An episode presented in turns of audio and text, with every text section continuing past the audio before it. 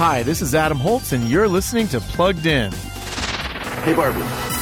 Can I come to your house tonight? I don't have anything big planned, just a giant blowout party with all the Barbies and planned choreography and a bespoke song. You should stop by. So cool.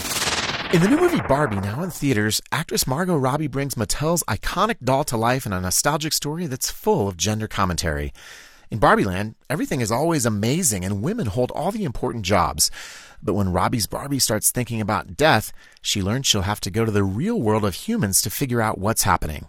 Ken tags along, and he discovers a world where men, not women, rule.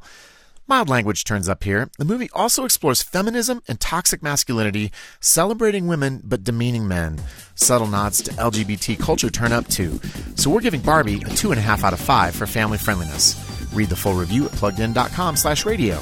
I'm Adam Holz for Focus on the Family's Plugged In Movie Review.